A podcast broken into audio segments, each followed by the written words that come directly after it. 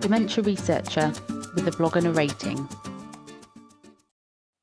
A few thoughts on peer review. From the moment you decide to follow a career in academia or start your PhD, the pressure to publish your research findings starts. This is a blog about the peer review process. The focus on publication is often perceived as more valuable than the journey that got you there. If you're really lucky, that publication will result in something, or at least add to the body of research. Bringing this back to basics, what are we talking about? Being funded to discover the answer to a question and then telling everyone what the answer was, even if the answer wasn't the one you were hoping for.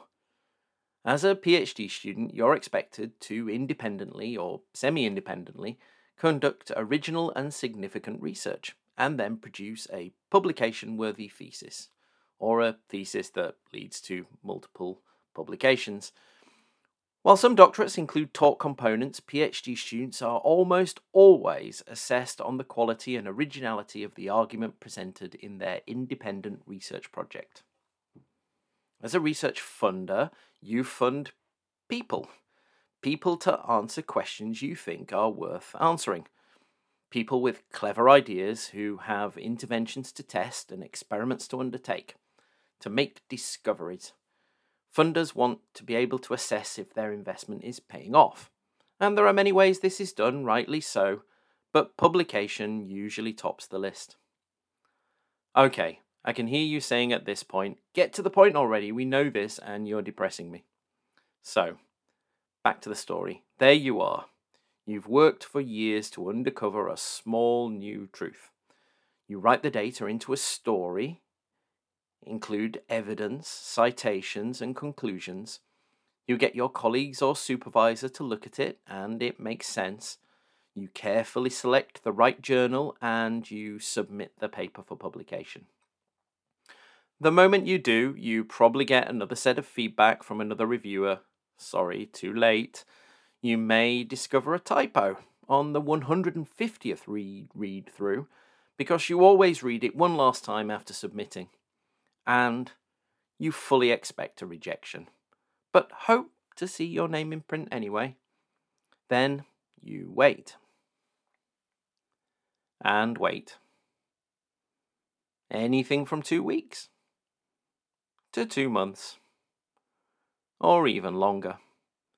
Then Finally, you receive a reply. I promise I'm getting to the point now. That reply includes feedback from peer reviewers. The reason for my rambling start to this blog was really to make the point that at this stage you've worked for years to perfect that paper. Thousands of pounds, thousands of hours, stress, elation, pain, and sacrifice all went into it. You only hope on that basis that the reviewers who were given the honour of being the first person to review your research gave the manuscript the focus it deserved. That the journal also selected people who had time and expertise and a passion for the process. You nervously log into the online system that you've been checking for months already to download the feedback. And what do you find? Could do with more experiments add more information, or explain. Reviewer 1 and reviewer 3 disagree and contradict each other. And then just an odd comment that says, I disagree with these findings, or that you're wrong. As you review this, you'll be saying in your head, I ran out of funding and I've moved on since then. And what? You didn't read it properly. I answered that question. Or what about the word count? How can I possibly do this with the time I have? So what now? And based on what did you possibly make that decision that you disagree? It could be even worse. They simply say, needs work. And at that point, you're going to turn to the wine and turn to Twitter. The standard of peer review is a common complaint among scientists. There are a number of Twitter accounts dedicated to sharing those comments just take a look at at your paper sucks and at third reviewer and at acerbic academic or hashtag reviewer two. Peer review is important. Even the people who hate it agree that it has merit. But I think we have a problem. The increasing number of publications and digital journals have driven a culture of publish or perish, and this means that not every paper really gets the review it deserves. Everyone I know that has become a reviewer, including myself, says that being on the other side of this process has given them a new appreciation of the challenge. And I'm not making excuses for them, but when you're given unrealistic deadlines to review, you're doing the work for free, and you're asked to review things that don't quite turn out to be what you're expecting, it's hard. Although, there's never any excuse for off the cuff comments such as, the authors use an unnecessarily complex method where a simpler one would have sufficed.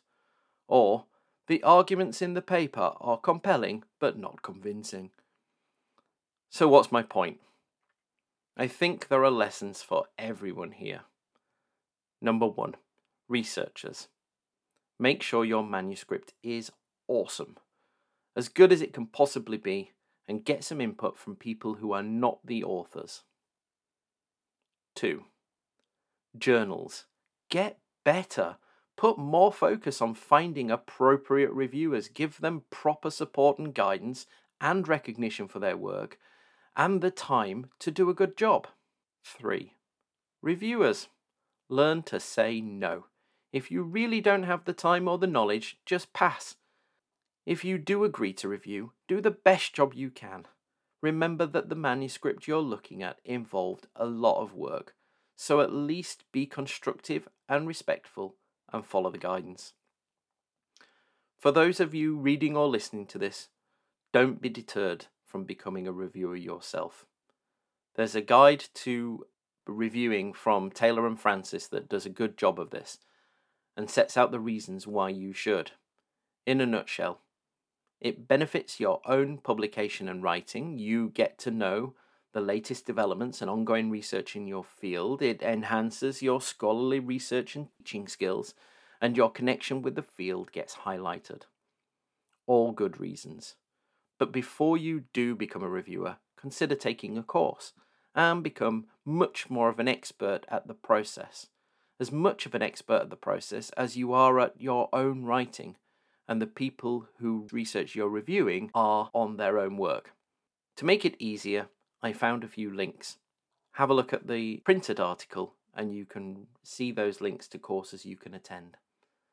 And a final thought ignore the academic that, when questioned about the value of peer review training, said, Reviewers are sensible, intelligent people, and they can interpret that piece of paper without further training. It's just a waste of time. Thank you for listening. Join the Dementia Research bloggers and share your own views.